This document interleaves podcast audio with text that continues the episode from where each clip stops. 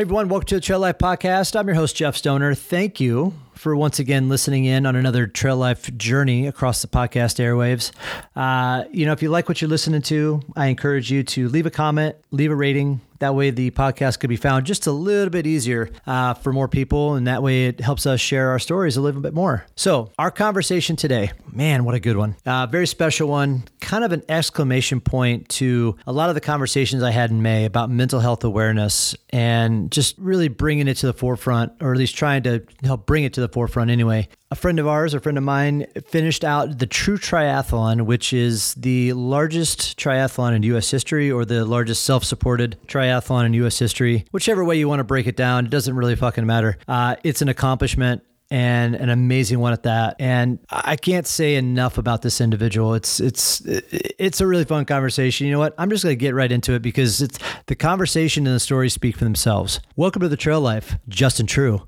The Trail Life Podcast is presented by Salomon. For seventy-five years, their passion for outdoor sports, new technologies, and craftsmanship have driven them to create progressive gear to enable you to freely enjoy and challenge yourself in the great outdoors. Today, Salomon is, has an incredible lineup of road and trail running footwear and hydration gear, perfect for any runner on any terrain, no matter the challenge. Check them out today at your local running store like Runner's Roost or on Salomon dot com. Help me turn the turning. Well, help me get it right. I don't wanna hurt nobody. Well, I don't wanna fight. Well, offer me the peace of mind and let me. I was kind of leery about when the right time to ask you to do this was, because I know sometimes you probably are a little bit tired of maybe talking about it to some degree, but also I know sometimes it's better to get the story out yeah, you know, right away afterwards, right? Right. It's fresh. So anybody who's listening has been under a rock for the last six weeks to eight weeks here as Justin is prepared to do this and done it and completed it. Give me just a quick thirty second elevator pitch of what just happened. and then um, we'll, and then we'll get into the whole entire uh, like detail of it, but quick elevator pitch, elevator I fought pitch, a shark. I, I fought a shark, got bit by, or got hit by a car and, uh, broke my feet on highway one. So I, uh, I swam for about three and a half days from Key Largo to Miami, cycled three thousand, just under three thousand miles from Miami to San Diego. And then six hundred one point two three miles from Belmont Park in San Diego to across the Golden Gate Bridge that I ended up running three times. You ran it three times? I didn't know that. Yeah. Uh, I kept telling Brandon, I, I you know, I always, I, I talked a lot of shit. And so I'm like, I, I like it, man. I'm like, Brandon, I'm going to, I'm going to smoke everybody. And he's like, all right, all right. And I'm just talking like, I don't know how I'm going to be able to run, man. I'm barely like, crawling. And I just had this euphoric feeling at the end that my feet were fine. There's no pain. I'm like, I'm going to smoke him. He's like, how fast are you actually going to run? You're saying like under six minute miles. I'm like, yeah, I'm going to try. I don't know if I'm going to get it. I'm going to try. And the second I hit the bridge, I like put on my headphones. The right song hit. Hector was right at the, like the first little arch, pounded it. And I just booked it. And then I'm running across the bridge. I'm sprinting. A kid falls off his bike. I catch him. I put him back on the bike and I keep running. And then it was like a superhero movie, man. And then I, I get a phone call and I'm like, who? I was like, who's calling me? I look at it, it's Hector. And I'm like, what's up, dude? And he's like, dude, you got to stop. You lost everybody. And I'm like, and so I turned around, I stopped and uh, waited for Brandon and them to catch up. And Brandon's running with the gimbal, man. That guy's been living in a car for forty-six days. He is not in the endurance shape to sprint with a camera and a gimbal. Yeah, I, he comes up and he's like, and uh, it was a good time. But uh, one of the guys who came in and joined me from Long Beach, never knew him before this. Um, that's a whole story in itself. Uh, He was hurting bad and he had just started the bridge by the time we had finished it. And right before I crossed the finish line, um, I was like, hey, man, I'm going to go back. You go set up the camera. I'll, I'm going to go back and like get a good proper runway in. And uh, as we as Brandon went forward to go set up, I started turning back. I'm like, you know what, man, like I had this epiphany where like this was never about me. This was about everybody else coming together for mm-hmm. a bigger purpose. And like I called Tim and was like, hey man, where you at? And he's like, I'm just starting the bridge. I was like, all right, I'll be there. So I ran all the way back across the bridge to get him. So at least like he was the pr- last person coming in. I'm like, there's not right for me to finish it without everybody else. Yeah. It's not right for me to leave someone behind who brought me to this point. Without them, I wouldn't have got here. So why should I ring it in without him? So ran back and got him, then ran back to the other side with him. Dude, I had no idea. Man.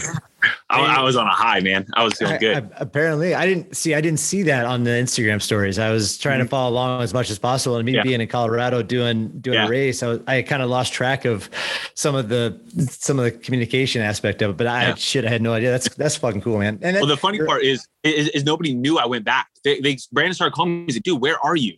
And actually, it's funny.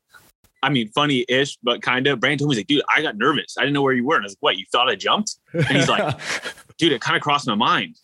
Like, he thought I jumped off the bridge. And I was like, I was like, I mean, like, what a way to end a documentary about mental health. I, I, apparently, Jesus. But I, I was, he's like, man, I was getting worried. I'm like, why? You thought I jumped? And he's like, honestly, it kind of crossed my mind. And I was like, damn, dude. So I don't know. We had a lot of fun throughout it. We we had we were just joking all the time. So maybe he just thought, I don't know. But it was uh oh maybe it was God. just a weird, weird ending. But yeah. I mean, I, I disappeared. I told him I'd be there in two minutes, and all of a sudden he loses me for a half an hour and nobody knows where I am. So oh shit.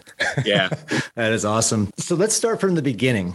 As you're getting ready to start this, you started on May first. And so as you're getting into Florida, the chaos kind of begins right away, and it, it ended up.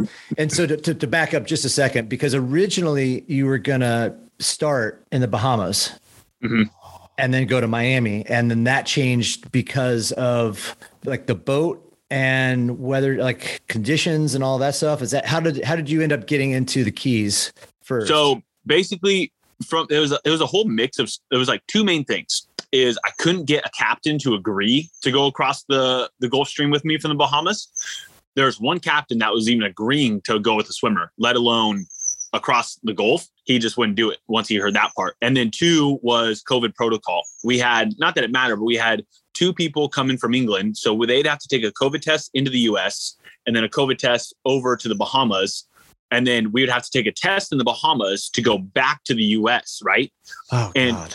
and and and as you know, when you're traveling, like a COVID test is only seventy-two hours. So mm-hmm. seventy-two hours from when you land. And there's no way I was making a hundred mile swim in seventy-two hours.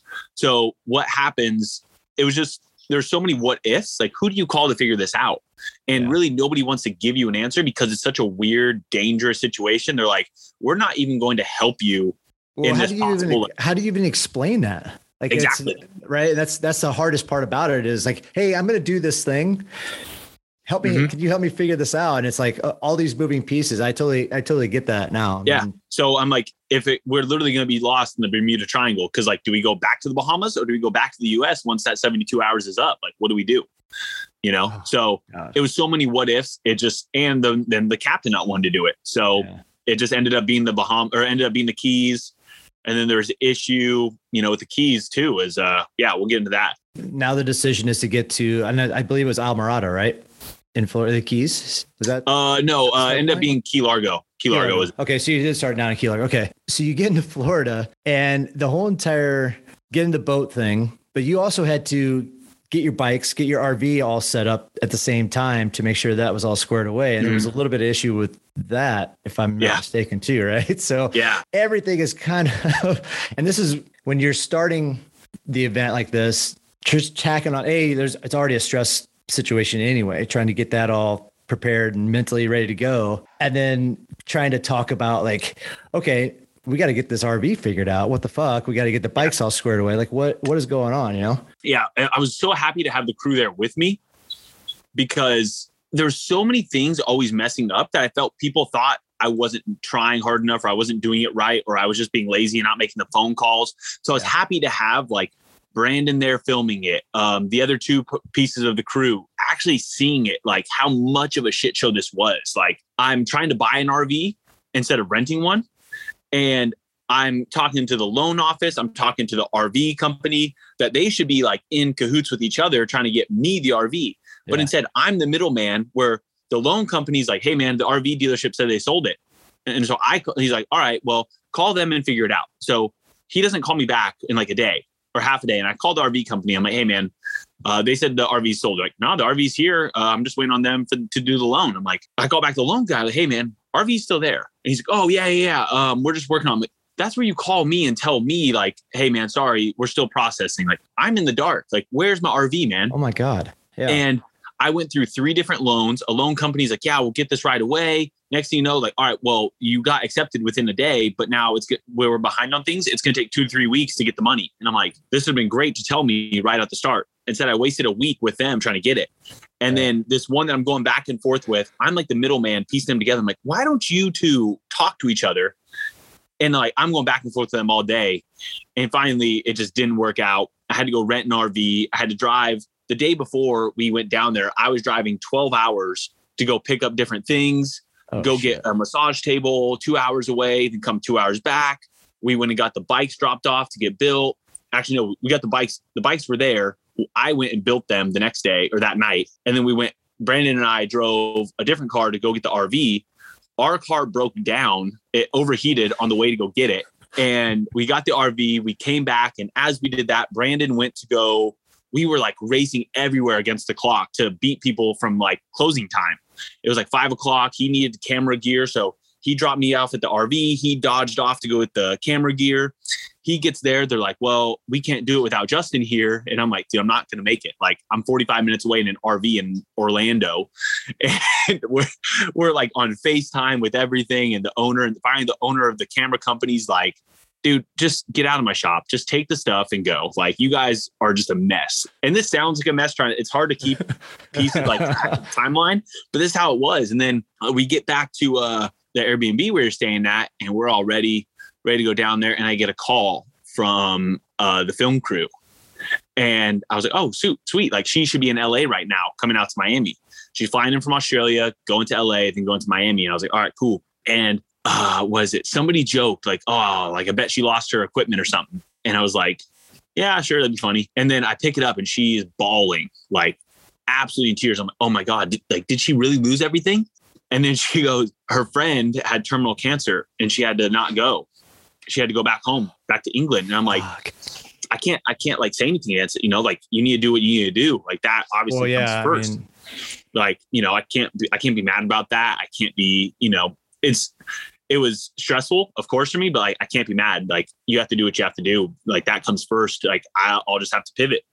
And so Brandon was like the Tom Brady of like the film crew, man. Like Drew Bledsoe goes down. I don't think this went how it was, but Drew Bledsoe goes down in the N F L and then Tom Brady comes into the Super Bowl and hey man, we need, we need you to win. And that's pretty much how Brandon was like back in back a year ago when this started. He was just going to run the social media. That's all he was going to do. There, we had a big film crew.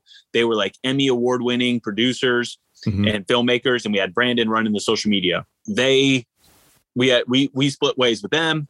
And then another crew came in, this crew that left, you know, that had to back out last minute because, uh, you know, life circumstances. And Brandon was going to be a co-producer with them. And then all of a sudden they have to back out at the last second, literally the day before we go down to Miami. And I turned Brandon, I was like, all right, man, well, it's all or nothing, man. It's you. You're, like you're in the captain's oh, chair. My God. Jesus. I, go- I actually, I actually was, I, I actually thought about right before uh, you jumped on, I was like, you know what? I should have probably asked Brandon to get on this too. Yeah. And so that I could have heard both, oh, both perspectives on this, because this is nuts. Like oh, going from ridiculous. So, so he pretty much gets thrown into the entire filming aspect of it. Yep. Just last minute. And that's why we had that issue where I had to go with the R V. He had to drop me off and go run to the, to the film store. So we pick up like some more gear because he came out with like not gear to film an entire documentary. Like yeah. he was assisting. He was gonna, he was hoping that she was going to bring a lot of the gear.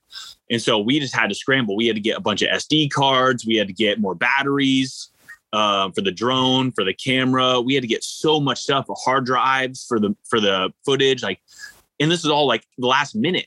And like, it just was, it was mind boggling. And I'm like, I'm just glad you guys are here to see it. Like you guys get to see me like run around, like with my head cut off, trying to get everything together. Like, this isn't how it should go. Like it should go smooth, yeah. but instead like I'm the athlete where I'm supposed to be swimming for the next four days and I'm stressing out with yeah. this. Like, that's usually not how it goes before a big game. Like, you usually get a chill, yeah. you recover, yeah. you're in a spa. No, I'm like, everything could be crumbling right before my eyes before this even starts. And, you know, trying to hold it together was a big thing. And, you know, it's kind of what we do. Like, we have to pivot, find a way, and we move on. And uh, that was only the start of it.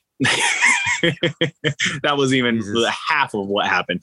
We we talked about it yesterday before I dropped Brandon off at the airport in San Francisco. I was like, man, remember that day the car overheated? And he's like, what? No, not really. And I'm like, exactly. That was the worst day ever for us until the triathlon started. And then so many more things happened. A whole storm happened to where that became like an easy day in life. And that, it's, it's all perspective right there. I mean, that's mm. where it's where it shifts, right? It's like terrible, terrible, terrible. Then all of a sudden something even worse happens. You're like, I don't even remember that anymore. It's, yeah. You realize and, the bad things really aren't that bad. And it probably by, I mean, you're, you're talking to them like this, like six weeks after you started. So, mm-hmm. I mean, that's almost like a lifetime ago too, when yeah. it's all said and done. But, um, all right. So you get past all, you get the R V, you get the bikes done, you get the boat, you get, you get onto the boat, you get guys get started swimming. What's the, uh, walk me through some of the, uh, some of the swim portion of it. What, what did you run into during the swim oh, and, and how, how did that go? So the first error, the first issue with the swim that really threw a wrench in it was our numbers based off the fifty plus mile swim. Fifty, I always said fifty to sixty because it was fifty in a line. You're going to get sixty miles probably with like drifting and, you know, everything. You're not going to swim in a straight line. And so, yeah, uh, we got on the boat and basically goes, hey, um, we're not going to go into the Gulf Stream. So basically the Gulf Stream is the world's fastest current in the world. And it would at least help me like, you know, maybe two miles per hour average, or is okay. it two to three to five mile per hour average speed, I believe. And he goes, we're not going near it. So we're actually fighting counter current the most of the way. So now I'm like, all my numbers are based off this. Like I can't swim, you know, fifteen to twenty miles a day against counter current. Like that's just, I'm not that strong of a swimmer. I'm, I'm the epitome of fake it till you make it. Like, and, uh, you know, actually we got on the boat at eleven thirty at night and I'm getting ready to swim at like five, five a.m., five, six a.m. I'm hopping in the water. So we're just getting onto the boat. We have to go through protocol. We have to get all this done. And it was a terrible night of sleep and fi- figuring out I can't go into the Gulf Stream. Um, now the plan's changed. And I'm like, this is a nightmare, man. So we get down there and um, yeah, first day it was just so cool. Like I can't wait to see the clip. I, I relate it a lot to fighting back in the day where uh, I fought in the Roseland up in Portland, and there's four flights of long stairs and you're walking up them and, you know, you hit one, turn the corner, hit the other one, turn the corner. And as you get up there, the noise is getting louder and louder, just feet stomping because you're below deck. Yeah. The feet are stomping and you turn, you open up the door. There's like the fight curtains and you're back there and you hear the, you see the lights, the gleam of the lights, you hear the, like the battle going on, people hit the canvas. And then all of a sudden those open up and there's the cage. And then the cage is right there and you hit those two little steps. And then it's like, boom, like you're in the world, like you're in that cage for good. And that was what it was like waking up in the morning. I'm on the front of the boat. It was like, we had a catamaran. I'm on the front of it and we're weaving through the docks and coming out up into the, uh, up to the mouth of the ocean. And it just felt like the, I was walking through those staircases. I'm coming through and I'm just like seeing it in the distance. I'm seeing the horizon get bigger and bigger and bigger. Mm-hmm. And we're starting to open up. And all of a sudden we like hit this point where like the sunrise is perfect. Like it's just coming up over the horizon. Both the posts on the side mark the end of like the docks and the canal. And then it's just boom, like we are in it. And I just felt like that was right when I hit the cage and I'm like, what the hell did I just sign up for? And, uh, I don't know what got me to jump in the water. Like it still baffles me. Like I look at the video and I'm like, I just kind of jumped in. Like I had to, like, there's no turning back now. And, uh, yeah, it was wild. It was freaking wild. Uh, I saw a lot of sea turtles underneath me, which every time I saw a sea turtle, good things happened that day. And I uh, saw lots of schools of fish. Um, the one day I didn't see a sea turtle, it was a shark.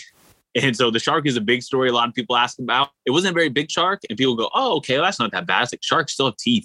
Like, get out of here. Yeah. So how, how, so for the, for the listener who didn't see any of that, how big was the, how big or how small, I guess, was the shark, I guess? I would say like, probably four feet. Okay. Maybe anywhere from three to four feet, I'd say. Um, and then, yeah, it was, you know, I didn't know what it was. Uh, we had hand signs for like what a shark would be to call to the catamaran. And every now and then I had uh, my swim coach who would be the kayaker. She'd be kind of near me sometimes, uh, not all the time. We had a dinghy for Brandon to get on and film. Um, they ran over me at one point. Um, Brandon and him were on the dinghy. There's like, okay, what? No. Hold yeah, on. so I, I forget what I forget what day this was on, but I was swimming and the water's rough the first two days. Obviously, I didn't know the water was rough. Um, I had a really hard time adjusting to swimming in the ocean. I don't have a lot of open water swimming like experience. And my coach was kind of mad at me. She's like, you told me you swam in the open water. Your times don't line up with your training peaks. I'm like, no, all my training peaks are accurate. I just never swam in like open, open water. I swam like between coves, but I didn't swim in like twenty mile per hour knots. Like, yeah. like these waves were like big and I'm like drinking water. And so I was honest about my training. I just, there's a big difference between shoreline and open water. Yeah. And the waves were gnarly. I'm sitting there trying to sight the boat and I can't sight. I'm like drinking water every time I'm sighting.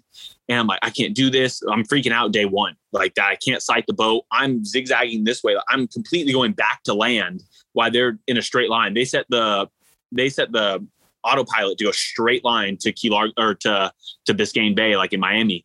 And I'm like, directly back towards shore. And they're like, where are you going? I'm like, I'm going my own way. I don't like you guys. Like I was getting angry. Like, and so, yeah, we had to figure out how we could uh, sight. So a lot of people were like, why is the boat behind you when you're swimming? I'm like, because it was easier for me to sight and look over my shoulder and just yeah. catch a glimpse. So I would just always line up with it. So that's how I would sight. And so they were behind me uh, when the shark was there. So every, for three days, I never freaked out.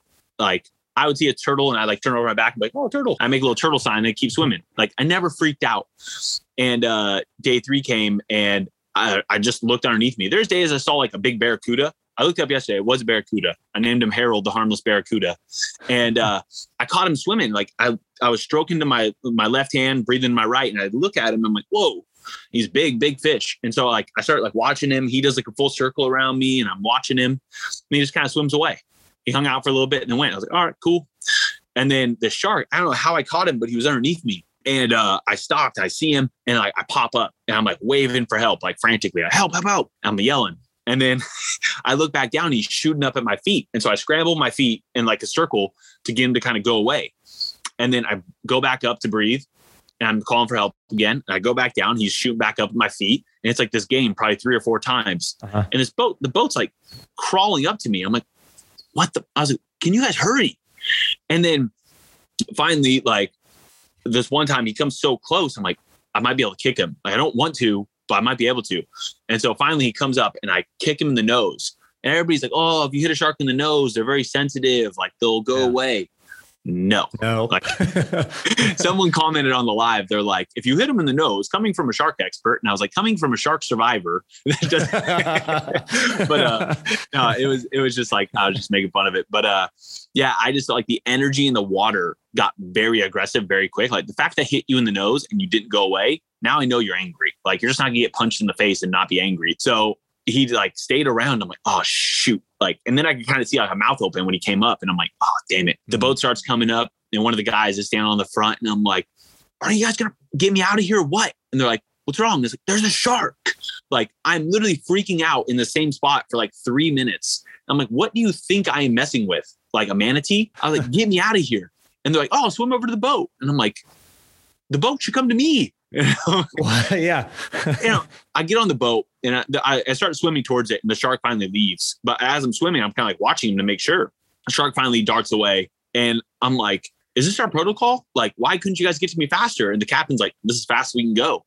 And I'm like, this is the protocol. And that like really scared me at that point. We're day three, end of day two or day three. I believe it was day three. And I was like, this is our protocol. Like if that was a great white or if that was a tiger shark, that's our well, protocol. Yeah. Three yeah. to five minutes. What if that was a ten foot shark? Like I was just like, this is not funny anymore. I was worried about it, but like now it's real. Like there could be more around this area. This is a baby one. Like where's its mom? Where's the other one? Where's yeah. its friends?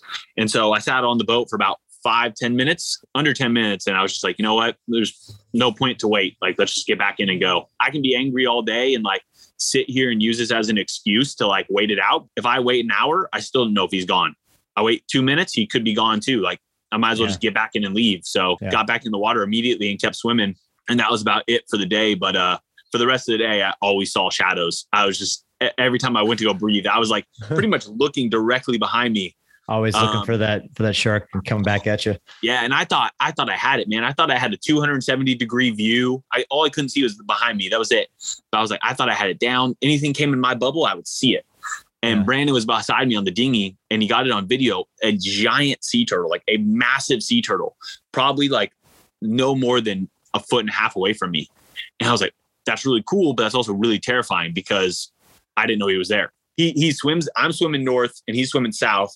And he stops and looks at me and just like watches me, like turns his head as I'm swimming by. And you know, in his head, he's like, what the is this guy doing? Like, this is my commute every day. I've never seen you. And then I pass him and then he just turns his head and keeps swimming. And it was like, it was the coolest experience, but also like freaky to know that something was a foot away from me and I didn't know it. It turned real. And then the third, the fourth day, I was dying. Um, I was so tired. My, my shoulders both hurt the whole time. I'm, like I said, I'm not a very good swimmer. I'm just really stubborn. And my whole right shoulder hurts because of like my imbalances. The whole time my right shoulder hurts, my right shoulder hurts. And like, even the captain could notice. He's like, is he hurt? Like his right shoulder, like doesn't really stroke very well. You could tell how I just like flop it when I'd go to swim, like, like a yeah. broken wing. And my left shoulder started hurting on the last day. I started getting really bad, like chest cramps. And I wasn't sure, is my heart, is it a cramp? The last thing I want to do is be a weenie and be like, oh, I'm having heart problems. And they're like, it was a muscle cramp. So I'm like, I'm going to risk it. My left shoulder started hurting really bad to the point it hurt so bad that I started literally, I put it to my side and I'd swim with my right arm. I'd throw my right arm and I'd rip as hard as I could. And then I'd fake stroke with my left shoulder and then swim with my right arm. I did that for a couple minutes and then they still never pulled me out. Even on day one and two, when they're like, captain was like, hey, should we pull him out? Like, it's pretty rough out here. He was like, the, the crew was like, nah, just leave him in. There's times where I was up on the side of a wave, I guess, and I'd go to stroke and there'd be nothing to pull. There's no water, just air. And so I'm excited to see how the video goes. Um, but day four, when I was dying like that, uh, my coach, Laura, she said at the start, she's before we started, she's like, hey, um, we need to have a code word in case like something really bad happens. Like, what do you want me to say? And I'm like, well, nothing now. Cause now I know the code word. I'm going to know pineapple means shark. And so I was like, just, I'm stupid. Just tell me anything. Like, tell me my, my, like my, my stroke sucks and you need to fix it. And I'm going to come over. I'm stupid enough. I'm going to believe it. Yeah. And so she tells me to come over, say, hey, Justin, like come over. And I just think like, I'm dead tired. Like I'm like heavy breathing. I'm panting. I'm like hyperventilating. I can't breathe and I'm hardly moving. And so I hop on my little orange buoy. I'm sitting there holding it. And she's like, all right, Justin, now grab hold of the kayak. And I'm like, no, I'm fine. What's up? Grab hold of the kayak. And I'm like, oh shit. And I'm like, not what I need on day four, not what I need. This is the final day, not what I need. And in my head, I'm like, dude, anything she says, she could, she could say there's a swarm of like goldfish. And I would say, all right, I'm done. I was looking for any excuse to quit. And she goes, and I was like one hundred percent. I'm like, whatever she says, I'm done. I'm not risking this. I'm over this. I'm done. And she goes, all right, so there's a couple. And I was like, I'm dead. I'm dead. I don't care. A couple of what? And I was like, the fact you made me grab the kayak and there's a couple, I'm, I'm done. And she goes, there's a couple Portuguese man of war over to the side. And I'm like, how far? I pull up on the kayak and I look and they're like probably like twenty feet away all through the start. Like I said, I talk a lot of shit. I'm like, oh, it'd be cool to see like Portuguese man war. It'd be cool to get stung and have like a cool story. I was like, no, nope. Don't want to get touched. Don't want to get at that point. No, I was like, don't want to get touched. Do, like, do they come for you? She's like, no, they don't come for you. They just follow the current. And I was like, uh, she, all right, we're going to go this way. You're going to hide behind the kayak and we're going to book it. And so we ended up getting away from them, but man, it was a weird feeling seeing them that close. Like they are creepy looking, like they look like aliens. And so, and you just see them, they're like a giant floating bag on top of like the water, just floating towards you. And so it's creepy. There's a lot of stuff with the swim. Uh, day one and two, I fell asleep in the water mid stroke. I, I was I've heard, I've heard of, I've heard of runners falling asleep on the trail, but dude, I've never heard of anybody falling asleep in the water as they're swimming. Yeah. Yeah. Like I talk about a waterbed, man. Like, oh Jesus. I, I was, I was six hours in. Six hours in, like I said, the day before we got on the boat, like at eleven thirty, hardly any sleep. The whole day before I was stressed, bad diet the two days before. Yeah. Uh, six hours in, I just fell asleep and I knew I fell asleep. Uh, and I was like, wow, I got to get out of here. Like crawled up onto the boat and I passed out, got back in after like an hour nap and then swam the rest of the day. Day two, I fell asleep again, but I didn't know I fell asleep this time. I put like right arm forward, left arm forward. And then I just floated like Superman. And then they had to tell me what happened. They're like, you like fell asleep again, like bad. And I was like, shoot. So that was definitely a first. Jesus. Uh, so it took four days, mm-hmm. right?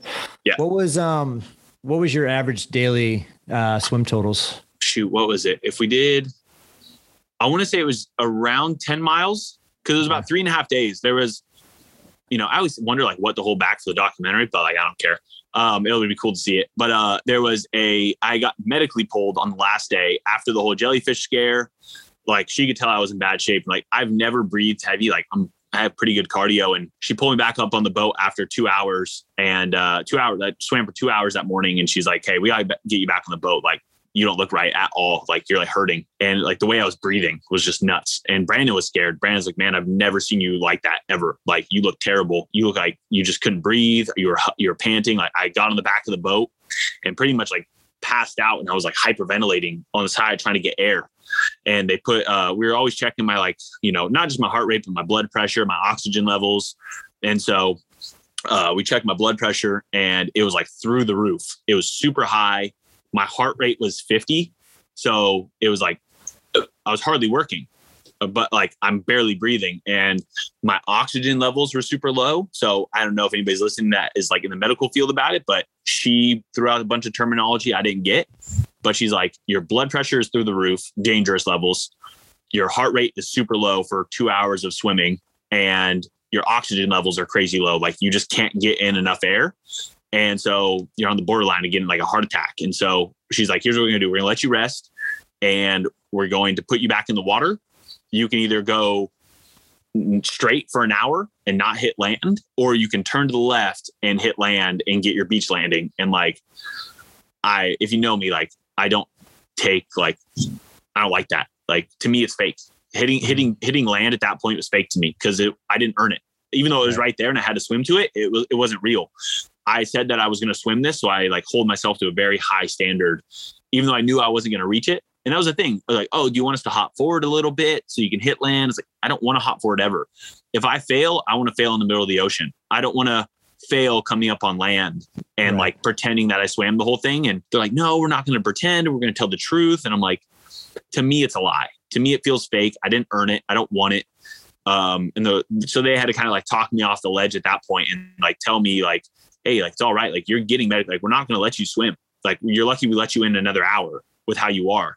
And so finally, like I busted into tears. I was freaking angry. Like I just felt like I failed everything, everything that I've built in this last year and a half. I failed. Like I, I, I dropped the ball. Like what's the point? And so, uh, yeah, put me back in the water and I had a mile to go and I just booked it as fast as possible. Like I was angry, I was hurt and I just wanted to get it done with. I wanted to at least like finish strong of what I had left. Like, mm-hmm. you know, I like, yeah, it sucked. It really sucked having to do that. And so afterwards I got a lot of, you know, negative feedback on social media, which sucked because it's like, man, if you were on the boat, you would see, I didn't want this. Like, I didn't want this at all. It was actually the other crew that made me do it. If it was up to me, I would have like just swam out into the middle of the ocean and like rolled over. But uh, yeah, so it was it was a rough finish. It wasn't what I wanted. Yeah, I know that you had a lot of negative comments coming back at it. And and that's the thing is you get everybody who sits behind their phones and behind their computers that don't know what's going on mm-hmm. uh, in the in that moment, you know, and it's it's it's tough. I mean, you guys got to do what you got to do. But do I remember seeing though your mom was there? Yeah. At the yeah. finish though. And you had no idea. Nah. Dude, tell nah. me about that experience. Yeah. Like Brandon knows, like if he interviews me about my mom, I immediately start like kind of choking up. Um, but I have this block of where I can't cry in front of her. Like back in the day, I think we've talked about before on the previous podcast of like the injury that the, what happened to her getting attacked. And mm-hmm. ever since that moment, I can never cry in front of her, no matter how hard I try. And so, um, I try to let it go. I just can't, you know? And, uh, yeah, I was pulling up, I, I was pulling up to the beach. I kind of see it. Brandon, Brandon was beside me on the dinghy. Laura was aside, but by my side, Brandon went ahead to the, to the beach. And then Laura went ahead. And I kind of see every time I went to go breathe, there's more people on the beach. And I was like, all right, there's like four or five people, like who's here? Like, and, uh, I didn't, I had no idea. I had, I had my assumptions of who it could have been, but, um, yeah. it wasn't. And then as I got, I literally didn't see. Someone asked me the other day, like, do you notice as you came closer, you had your goggles on? I was like, I literally didn't know till I took off my goggles. I could tell there's someone. The second I took off my goggles, like wiped my eyes, I could finally see it. And, uh, yeah, immediately just hugged her. Um, and Brandon had the camera and I like almost choked up. It almost happened. And then immediately I just like shut it down and like oh. me, all emotion was gone. And so it was a really special moment. Like I had the perfect song playing in my head. Like I had my headphones on the whole time for music. And it was just like this epic moment, this perfect moment of like this song about love and like, you know, coming together and holding each other. And like, that was my mom right there. And so it really like, it was the perfect lyric of this perfect, like it just, it couldn't have been any better. It was right. the perfect line in this song just hit right then and there. And yeah, so a lot of the time, you know, um, I made a reel with it on Instagram of what Laura filmed. And a lot of the time on the bike, or especially on the run when I actually could be on my phone, I played that reel over and over and over again. Mm-hmm. Uh, cause it just kind of fired me up and got me like, got me emotional to just go. Oh my God. Yeah. I mean, I, I saw that, uh, play out on Instagram and I was like, dude, that, that had to have been one of the coolest feelings. Like you're, yeah. you're going through all that struggle just to get this thing started. You go through the struggle on the swim and here is, here's your mom sitting on the beach waiting for you to, to welcome you. And I, I was like, dude, yeah. you couldn't have asked for a, kind of a better ending to that portion of, of the, of the try. Yeah, honestly, yeah, um, awesome. I mean, the, the ending of any leg, I think that was probably the most special one. Like, oh, yeah.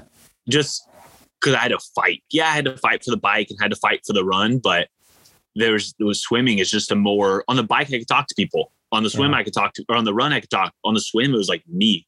It was me the whole day by myself, just thinking to myself and talking to myself and just constantly afraid of, you know, sharks. Even as I'm swimming up to the final mile to get into shore. That yeah. final hour, I was like, I was like, oh, I'm going to book it. And obviously I'm hurt. And you think about when you're hurt, you splash more. And so I'm like, well, I don't want to, I don't want to replicate a hurt animal. So I need to like fake that. I'm like perfect form. And I'm like, you know, it slows me down. So I have to be more careful with my shoulders. You know, I'm scared. I'm like, man, even if I'm ten feet from the shore, a shark could come up and get me. So yeah. every day I was such on high alert and like just my sensories was just fried every day. High alert, fish, shark, turtles, um, Portuguese man of war, just the waves.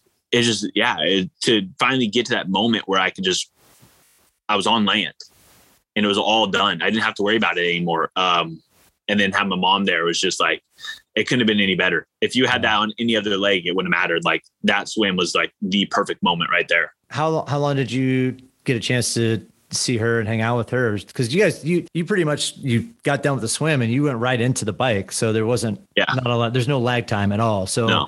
um, uh, did she have a chance to see you and hang yeah. out with you a little bit for a yeah. while? And- probably, probably too long for what I wanted. Cause I'm so like, go, go, go. Um, yeah. the, everybody wanted to kind of chill and I go have dinner. And I'm like, the bike ended or the, the swim ended earlier than what I wanted. You're right.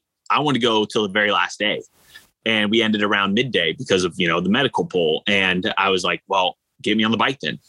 Like, if I can't swim, get me on the bike. And so we took the rest of the day, kind of chilled, sat on the boat for a bit and um, sat on the kind of anchored out. And then we had to, you know, it was a long motoring back to the dock that we were supposed to be based at.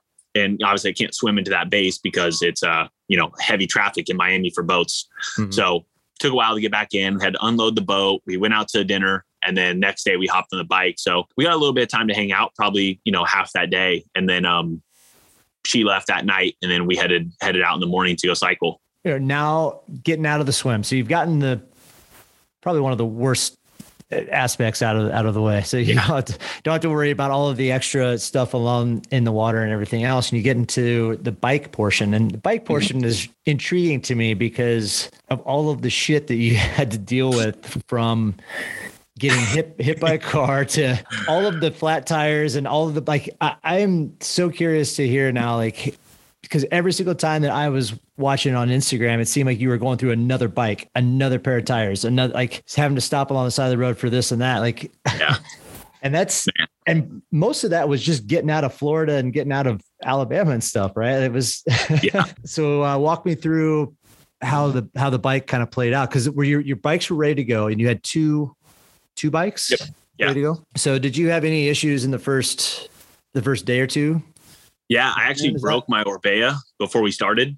My like twelve thousand dollars bike that was donated. I actually broke it before I even started. Um, Wait, how did you break it? Because I'm a Neanderthal. And um, basically we're, we're, I, so like I said, I put the bikes together myself. Um, I wanted to save every penny I could. So I was like, well, I'm going to put them together myself. It's not that hard. It's like Legos. And so everything's put together. We are going down to Miami and all I need to do is put the pedal on the crank arm. Right. And I start, I start driving, and these are like, you know, these are fancy, like Tour de France bikes, right? All it takes mm-hmm. is like finesse, finesse it in right now. Nah. So I'm trying to screw the pedal into the arm and it's not going. So I actually have Brandon hold the other arm, and I'm like, I'm like, I lost thirty pounds over this. So like, I'm pretty skinny now. Like I was pretty freaking big at the start of this, like two hundred thirty pounds, like pretty strong. And I'm in the back of the R V as we're driving down, just cranking, cranking the pedal onto the arm. Everything I got, I'm sweating. I'm holding Brand, I'm telling Brand to hold the other arm, and I'm just driving this in. And in my head, I know I'm, I'm, I'm, I'm misthreading it. And I get it on, and I'm just like, oh, I broke it. I broke it. I knew I broke it. I put it on the wrong one. I realized that I didn't even check if it was the right or the left. I broke it. And I'm like, well, let's think about it this way. You can only buy a pair of pedals. You can't buy one pedal, right? So, yeah. well, I'll take the other pedal and jam it onto the other arm. So, um, so I'm like, well, here we go. So I grab the other one. And I start jamming it onto the other one. I'm like, all right, this isn't working. And so luckily, uh, you know, with like the gratefulness, the like with, of the wolf pack, man, saved me. Uh, this guy, Ernie out there, who he let us park the R V at his place. Um, and I've never met him, man. Never met him. We have an R V, renting an R V that costs X amount of money, plus all the bikes. We had Hector's bike on there as well. So we have like a hefty amount of bike equipment price wise on there. Like, and I'm just trusting this guy I don't know, but he's part of the wolf pack. And I asked Hector to verify for him, to vouch for him. And he's like, yeah, I mean, he's a good dude. He ran one hundred miles in like seventeen hours. And I'm like, well, you can't really be a shitbag if you've ran. You don't have time to be a bad person yeah. if you've ran one hundred miles at all. You're too busy running. Yeah. So I was like, I, I trust him. And, um, I told him, hey man, like while we're on the, while we're on this, like, could you possibly find a bike shop that could re-thread my, my pedals? And I actually tried on the way down there. Like I used to be like in construction for a bit. I know how to re-thread stuff. And I was trying to get it on like Ace Hardware stores as we were driving down to Miami from Indian Rocks Beach. And I'm trying to like find the right pieces so I could re-thread the, the crank arm and all this. Like most people have teams for this. Like I'm trying to do all this as I'm going, and I have to swim in the morning. And um, so I'm stressing out. Couldn't find anything. Ernie um, basically finds one shop in Miami that can do this for me. And they're like, you didn't re-thread it. Like re-threading would be one thing. You literally jammed it so tight, you spun it the other way. Like righty-tighty, lefty-loosey. Like mm-hmm. I spun it left and in. So I don't know how it's possible. Basically day one, I'm like, I don't know if I'll be able to use like my like main weapon for this, for this bike. Like I'm going to be stuck with one bike the rest of the way. You know, like trying to get that Orbea fixed was a nightmare. And luckily he found somebody that fixed it, and uh, we were good to go by the time we started. But uh, that was just before we even got on the bikes, another problem. And then I would say Florida was more so a lot of drama, a lot of crew drama, um, which is something where you said like, when is the right time to ask about the triathlon? And like, I'm always up for talking about it. It was probably more so right after it. I'd be more emotionally attached to it, and probably yeah. more, more emotionally angry about how things played out versus talking about the details, but um, of the actual the physical event. But yeah, there's a lot of drama in Florida. Um, just to sum that up, I stopped at a, at a rest stop on like day three or something. And I was so sick of the group. I was sick of them. I stopped every time I got to the aid station. I've told them all this. So I don't care. Um, I, I like... I felt like I was Doctor Phil. Every time I got back, there was three, three of us, three others plus me. So four. Every time I got back to the R V, it was like Doctor Phil. One person would pull me away and then like drama. Another person would pull me away and drama. And I was like, I'm literally suffering, suffering out here. It's one hundred degrees in Florida. I'm cycling for four hours. And then I come back and you guys just are whining. And I'm like, can I get a break? Can I yeah. get a break for fifteen minutes? My fifteen minute break to eat and recover, to get back on the bike, is filled with being Doctor Phil. And I'm like, finally on the third day I was over it. And I actually um, stopped at a rest stop. I called my buddy Alex. I talked to Hector for a little bit. I talked to a couple people, and uh, one of them messaged me and they're like, hey man, I think your tractor's broke. It's not really moving. And I'm like, yeah, no, I'm just sick of you guys and don't want to hang out. And so I sat there, I was like, I'm not coming back. And that was almost the point where I was just done. all this hard work and I picked the wrong people to be out there with me that would support me. It was more so emotionally draining, um, a lot of negative energy. Day three, there was already talk of, I'm not going to be able to do this. Mm-hmm. Hey man, you're not gonna be able to do this. Like, we're going to have to jump ahead. And I'm like, this is day three. And I'm like, what? this is going, I was like, this is going exactly how I planned. I planned to build up to two hundred miles a day. Right. I'm not going to jump on. I'm not a cyclist. Like, I hardly cycled for this. I'm peaking as I'm going. I talked to people, a guy, Mark Beaumont, who cycled around the world. He's like, hey man, you're not going out the gate fast. Go out the gate slow and build to two hundred miles a day. Like, mm-hmm. don't come out and try to hit one eighty, two hundred, like build slow. That's where we were. We hit one hundred. We hit one hundred the first day because it was a half day because we got started late because of the bike issue. And then we got one hundred twenty the next day, one hundred thirty. And then we were building. And then the guy was like, hey man, like, you're not gonna be able to do this. Like, we're going to have to drive ahead to like be able to make your time. And I'm like, I don't need this, man. Like, you're, I was so demoralized and crushed. I saw my dreams crushing, everything, my, my, my hopes, my dreams that this was going to be something great. I had the best team in the world. I had a friend who I thought was my friend and instead was just, just stomping into my heart. And I was just like, we just had to send him home. Um, mm-hmm. Yeah. So after that, man, we were cruising. It was fun. Um, we were flying. It was my swim coach, Laura, and Brandon and I, we were back to like loving it. We're having beers every night. We're like cruising, man. We're having a good time. And, uh, then once Laura had to leave, she was supposed to leave in New Orleans. And with the loss of the other team member, we kept her on a little longer.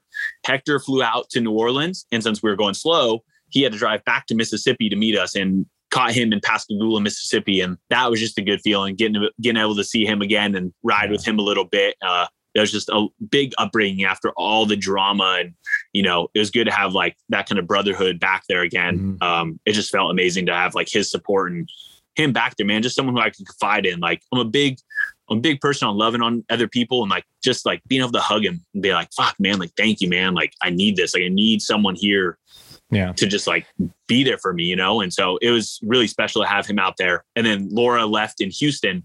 And after that, it was like Hector, Brandon, and I, which, you know, that's like a good crew.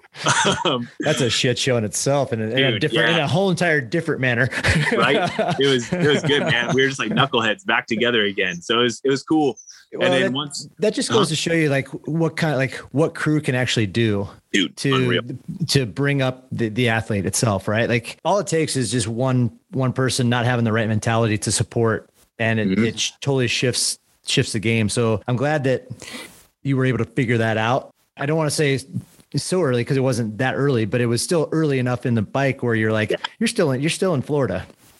You still yeah. gotta make it. You still haven't hit the halfway point of, of the United States yet to, you know, to figure that out. So I'm glad you figured that out early enough that you didn't get all the way to Texas and you were just like, cause Dude. Texas in itself brought on a lot of, lot on, uh, and issues. Yeah. Yeah. There's a lot of help through Texas, which made it such a massive state. So easy. Yeah. Um, you know, this guy, Chris, he came out, New Orleans was cool. We had so many people from the Wolfpack come out that, you know, I can mention them all. They all came out and helped in so many ways, just didn't cycle with me, but just came out and like said, what's up? Like gave us some Gatorade, gave us some drinks, like exactly. just the hospitality. And like, you know, it was almost, I had to battle this thing of like, I want to go fast. I want to fly through this. I want to crush it. But then I got to remember, man, it's about building community and it's about people coming together and talking and being able to see these people from across the country who like this message touches them and helps them um, was a special part. And so some nights I was up till midnight hanging out with people because you know, I'm like, I should be in bed at nine or ten. Like, yeah. I shouldn't be up just chatting, having beers, but it's like, it's what it, it was what it was about. And so we got to, we got to Texas and this guy, Chris, pulls up. I didn't know, I didn't know him at all. He pulls up in his truck. He finds me on the tracker. It's like, let's go, Justin True, like all this stuff on the back of his window on his truck. And I'm just like, I don't even know who this guy is. Like he just pulls up on me. And I'm like, dude, that was just the greatest feelings. That got me hyped up. And we're cruising into it's up above Houston into Austin. Um, uh, this couple, Adam and Meg, came down from Dallas and uh, they cycled with me for two days. Chris was out there for three days with us.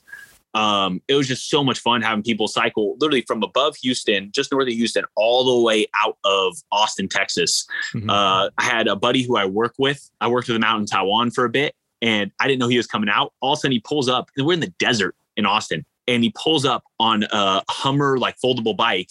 He's like, "What's up, Justin?" I was like, "Who is this?" I'm like, "Bron, where'd you come from?" Like, it was just, it was that, like exactly what you said. People coming out and supporting, and that crew mentality of just so much positivity. When I came back to the R V and people were pumped up, people were having fun. Now I get to decompress from the stress I've been through for the last four hours yeah. on the bike. It's a hundred degrees. I'm suffering out there. To come back for that fifteen minutes and just have fun with people and talk.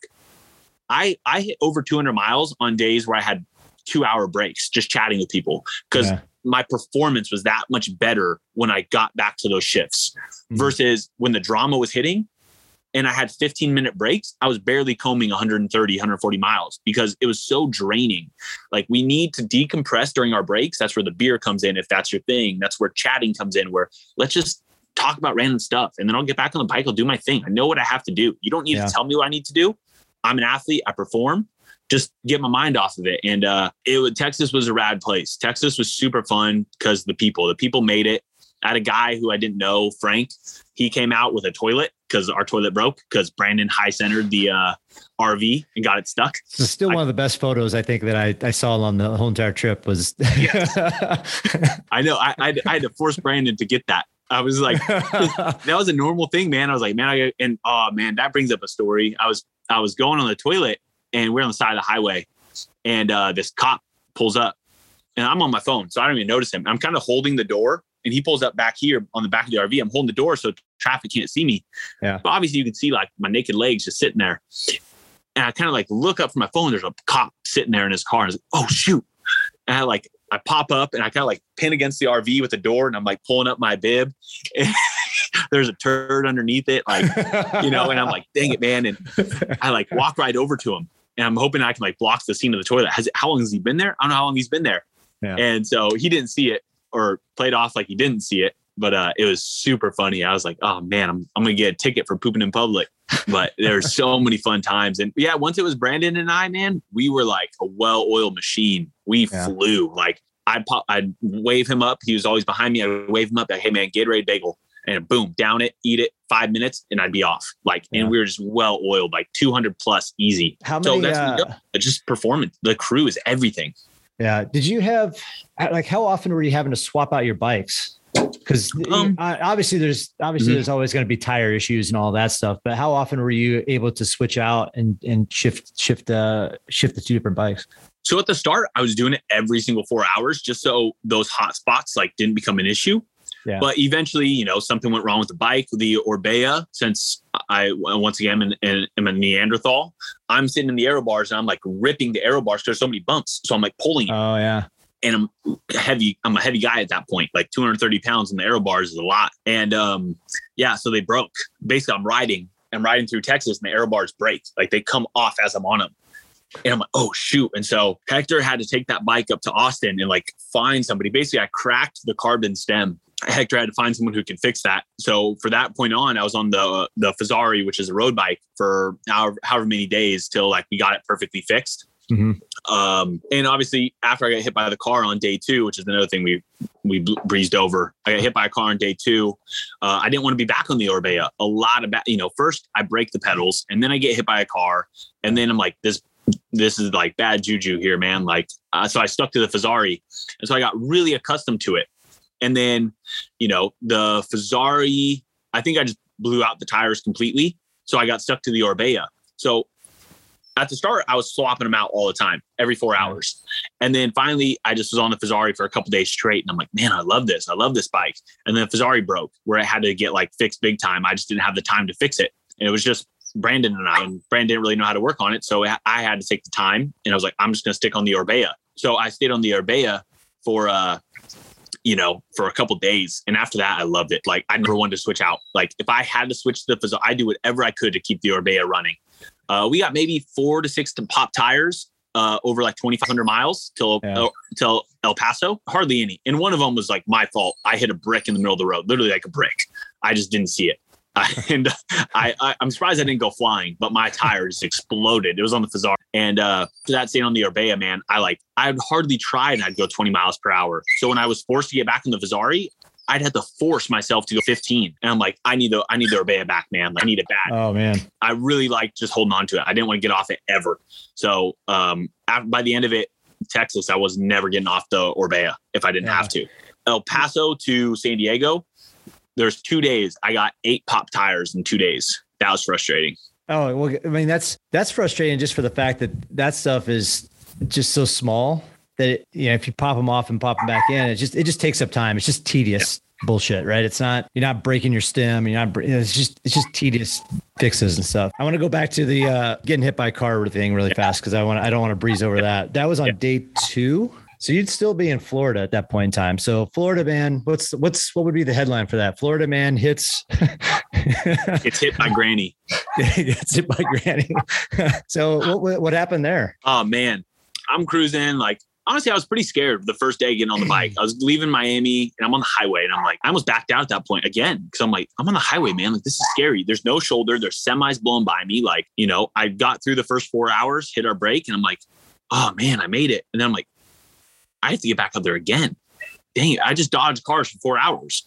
What are you more afraid of, animals or people? I'm like, probably people, honestly. Man. Animals, like, don't want to hurt me. People, like, are just stupid and will hit you.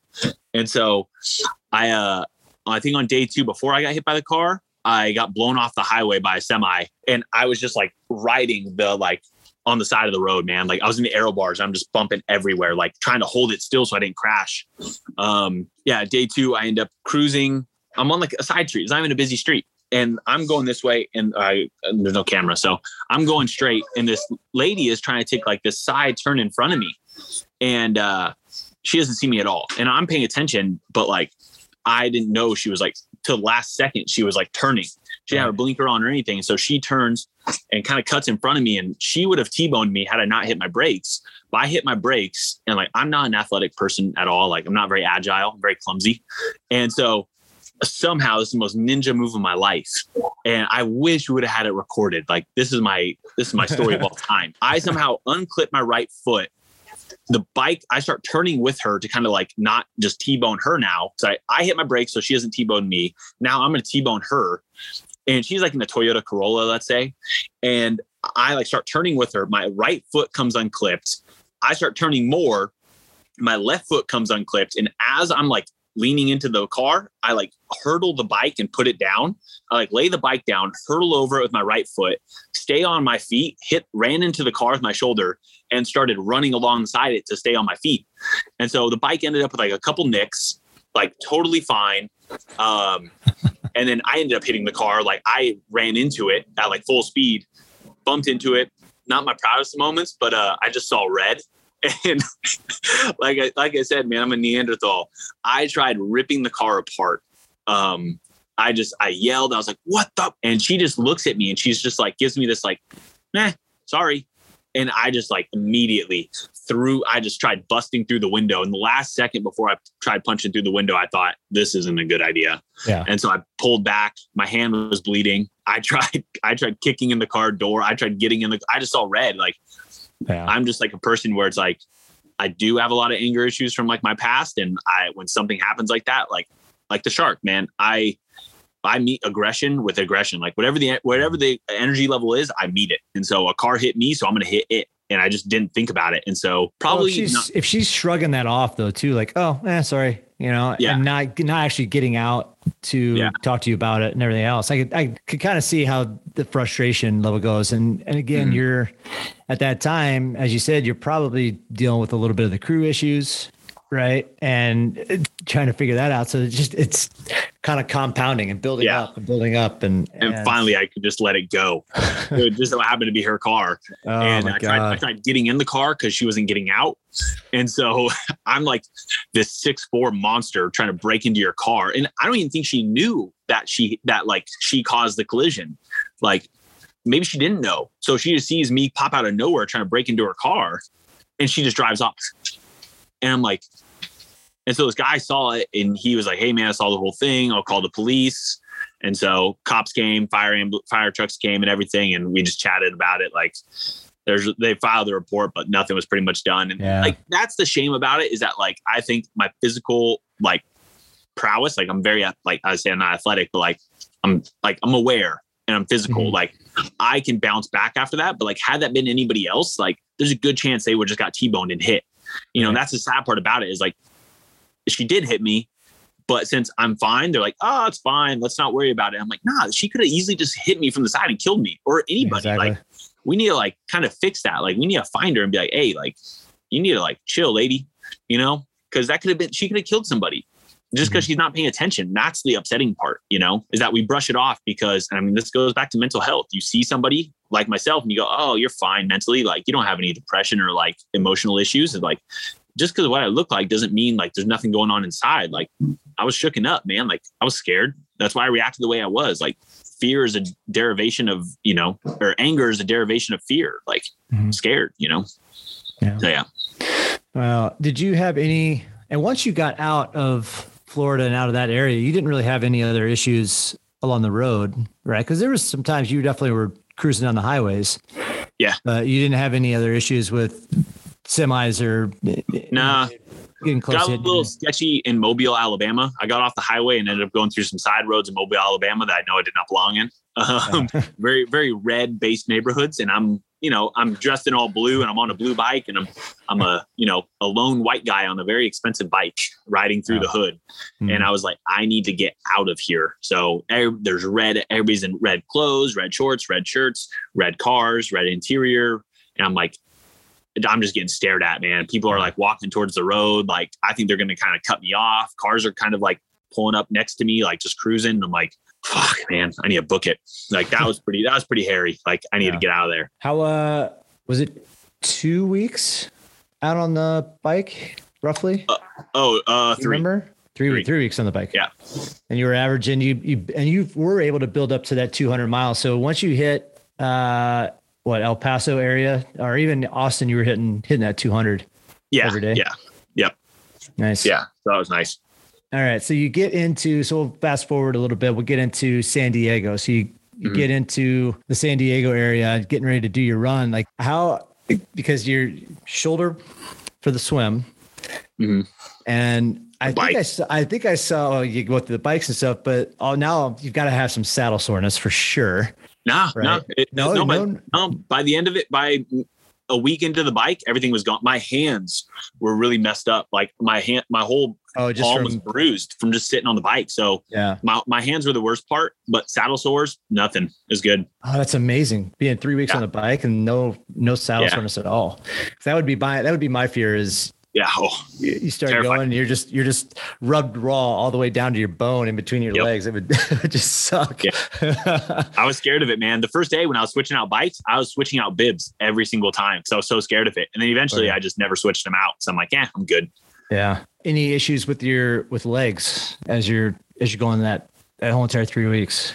Um, you, cause you really, I mean, again, you're, you're shifting from one sport to the next here. So there's no pressure on your, on your joints whatsoever, except yeah. your shoulders, you know, issue for the swim. And then all of a sudden you're now you're on the bike where you're just beating your legs to hell yeah. for three weeks straight. I mean, did you have any issue going from, uh, initially going from bike to when you started your run? Uh, the swim to bike, the only thing I issued with at the start was like, you're basically in a full plank. So my shoulders and tries were super dead. Yeah. So that was obviously an issue, but my, my legs during the bike were fine. Um, I thought it'd be a lot harder to get over hill country coming out of Austin. There was a massive hill with like fifty mile per hour winds one night. That was just like, it was like wrestling a bull. Like it was ridiculous. fifty mile per hour winds. Like yeah, I've never joke. been so exhausted in my life. Um, so I thought that'd be a little bit more beat up getting to the run, but the big issue was my feet from the bike. Um, my feet went numb a lot. My toes went really numb on the bike all the yeah. time. Um, and I tried everything people said, wiggle your toes as you're cycling, like clinch them. But the cleat was pushing into the palm of my left foot. I, I both feet, but my left foot in particular was the one that was always giving me issues. And my, it would just feel like they were on fire. Like there was a torch to them. But the second mm-hmm. I stopped and I walked, they'd be fine. Oh, uh, there's a point of getting heat stroke and uh, food poisoning in Texas. There was that. That was a bummer. That put me out for about a day and a half, I believe. Yeah, that was brutal. That was a freaking, my phone was broke. I couldn't get a hold of Brandon. So he didn't know where I was or what I was doing.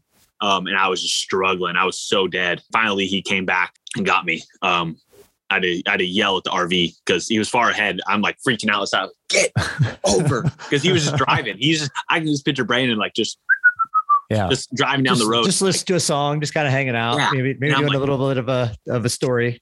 Yeah, as he goes along. I can't call him because my phone's broke. And I'm like, it was pretty scary not having a phone with stuff like that. You know, it's one hundred seven yeah. out. It was one hundred seven at that time and heat stroke. And then I realized that I had food poisoning as well. Once one of the guys that was with us, Chris, got it as well. And I was like, oh, this makes sense to why I can't eat or drink to get myself back healthy. Mm. So that was a really, really tough part. But getting onto the run, the only issue was my left foot. Uh, it pretty much blew up into a blister on day one or day two. I just felt the whole thing. It was like a balloon just being like blown up with helium, man. Yeah. It just... And my whole left foot blew up with a blister. I have really tough calluses on the bottom of my feet. So I'm sitting there taking like Brandon's big, like hunting knife. And I'm trying to like carve underneath, like the blister. I can't get it um, or under the callus. I can't poke through the callus. We get a needle. I'm trying to poke through it. I can't poke through the callus to get it because it was so deep underneath the callus. I couldn't reach it. Yeah. And finally I had a blister on my arch that I peeled from the arch of my foot. And I peeled it all the way up to the ball of my foot. And basically, yeah. I was so ahead of myself. I didn't think about cutting it and then taping it or uh, super gluing it back down. So basically, there was like a, you know, a huge open wound on the bottom of my foot, like massive open wound on the bottom of my foot that I ripped off the skin. I didn't, I should have taped, glued it down because that would have helped prevent infection. Mm-hmm. But at the end of the day, like I just have to keep it clean. Like it wasn't the worst. It was stupid, but it wasn't the worst thing in the world. But that really, that really hurt. Um, I walked on the side of my foot for about a day, a whole like seven miles in ten hours on the side of my foot. And to the point the next day, my foot was cocked to the side and I couldn't straighten it back out. Um, I woke up that morning and I, I woke up somewhere in the middle of the night. Uh, we stayed at my buddy's house in L A and I woke up in the middle of the night. I'm right. I'm like maybe six feet from the toilet. And I tried getting up to go to the bathroom. And I couldn't feel my foot, like legit couldn't feel my foot, couldn't feel my toes.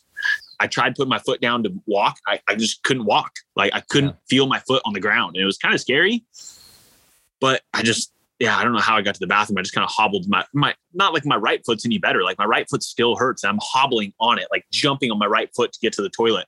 And so, yeah, I tried to go that day. I couldn't go. So we just kicked it at the house, trying to recover my foot, trying to bandage it, bandage it back up. I went and bought crutches because I was like, yeah. if I'm going to do it, man, I got to like, I got to keep moving one way or another. Like crutches are fine. They're kind of like big hiking sticks. So, yeah. you know, yeah, um, next day I tried it and I got about five minutes in and I was just angry. I looked at my watch and it was like thirty-four minute miles. I was like, I'm never going to make this. I yeah. called Brandon. Hey, just, just come get these, man. I'm done. I'm going to run. And he's like, you're going to run? I'm like, yeah, man, just come get these. Threw them in the car, put on my shoes and just started running. So yeah, my foot was so swollen. I actually bought a, a shoe size, one and a half my size. Like I went one and a half sizes up with the extra wide soles and my mm. left foot would still barely fit in my shoe.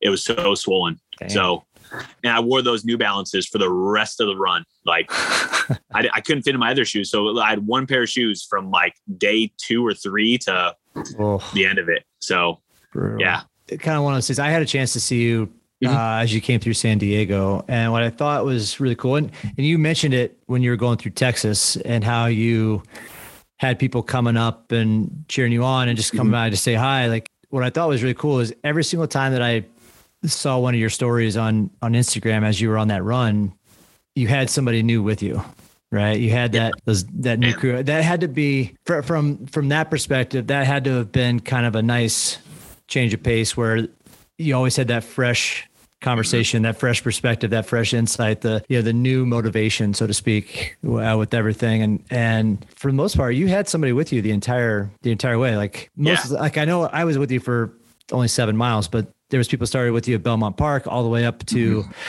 Camp Pendleton, which is quite interesting with the Camp Pendleton thing.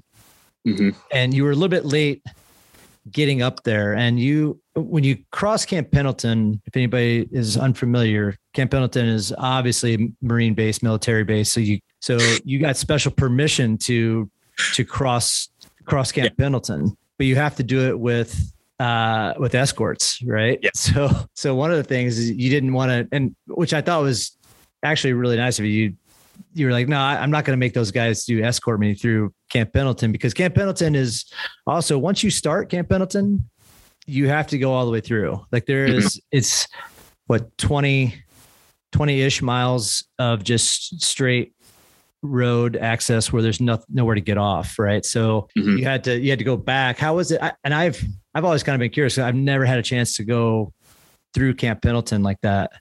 Like to have that road by yourself kind of had to be kind of cool in, yeah. in that, in that setting. Right. Yeah. My, the, the worst thing that could have possibly happened to me was having everybody with me on the first two days, because I haven't, like you said, I haven't walked or been on my feet for how long? Like yeah. I probably took a hundred steps a day on the bike, maybe. Yeah. And then, you know, first day I get everybody with me and I'm running, or like I'm run walking. Then with you, like we ran kind of like quite a, we ran like a mile, would walk a bit, run a half mm-hmm. a mile. And I'm like, so I'm like kind of hyped. And that like really backfired on me, because I should have took it easier, yeah. but I was like, like you said, man, I was just so hyped up having everybody with me. It was so fun. Yeah. And then the same thing with Camp Pendleton. I got to Camp Pendleton. I'm like, I had people in cars, man. Like I want to finish this for them really quick because they're escorting me. So I want to get them on with their day. I don't yeah. want to walk twenty miles, but I probably should have, for like my sake. I probably should have. Yeah. Instead I ran. So I ran through Camp Pendleton, and yeah, it was cool. The guy who was escorting us, he was pretty high in command there, probably like first or second chair. Uh, as we were running through, we passed one of the police there, and he's like, oh shoot, I didn't think about this. You have really long hair. Like you don't belong here. Like there's clearly, cause we got like permission, but there was just something with, I forget like what it was, but it was like, it was bad that I had long hair. I don't, we had permission, but we didn't need permission, cause as long as he's with me, it was okay. Yeah. There was something weird about it. I can't remember. It was kind of like, dang it, man. Like we're going to have to explain a lot, or explain. We're at least going to get stopped and have to explain it, I think is what it was. Cause he's like, we're going to get stopped a lot. Cause he didn't know me. He didn't know I had like, you know, hair past my shoulders. So yeah. he was like, dang it, man. Like, I hope they don't stop us. Cause everybody else here is shaved head. Like you, you're, you don't go here. Yeah. We made it through super quick and it was fun. Um, but yeah, like you said, we could have either gone through the night or started the next day in the morning, which is what we did. So that was really the best way to do it. Went through in the morning. It was really cool. Just having it like to myself, having like a three car escort. Uh, yeah. yeah couldn't cool. really, couldn't really film. So it felt kind of like, you know, secretive. Yeah. And I'm the only one who's like ran across it in that fashion. So it was kind of cool. And then got out of it and could kind of hit the coast again. Well, like I said, I think it's kind of like that. It's kind of nostalgic in a sense. Like you're, mm-hmm. you're, you've got this whole entire area to yourself that nobody else you can see what whatsoever. Yep. So I thought that'd been, I mean, and to do that during the day is even better, because you would have, you got to kind of miss that at night. And you wouldn't, yeah. even if you were, even if it was just hitting evening, like that eight o'clock, nine o'clock, you still would have missed a lot of that, you know, mm-hmm. and, and instead of doing it. If, did you get, did you actually get started at five a.m. in the morning or six a.m. in the morning on that day? Mm, I don't think so. I think we got started about like seven ish. Okay. We got started late. So still super. Yeah. Late, yeah. but still early enough where it's not too bad. But who had the best, who had the best uh, surprise as you came in? Oh, that someone who surprised me randomly. I'd say you, man. I, was, I was trying to think about it. I was like, yeah, because I had, it's so I funny. Had, we, we were sitting there running and we were, I forget, we were, we were talking shit about somebody. And so um, we were like talking about somebody, and then uh, all of a sudden we just hear like somebody from across the road, like yell something. And we're like, oh shoot.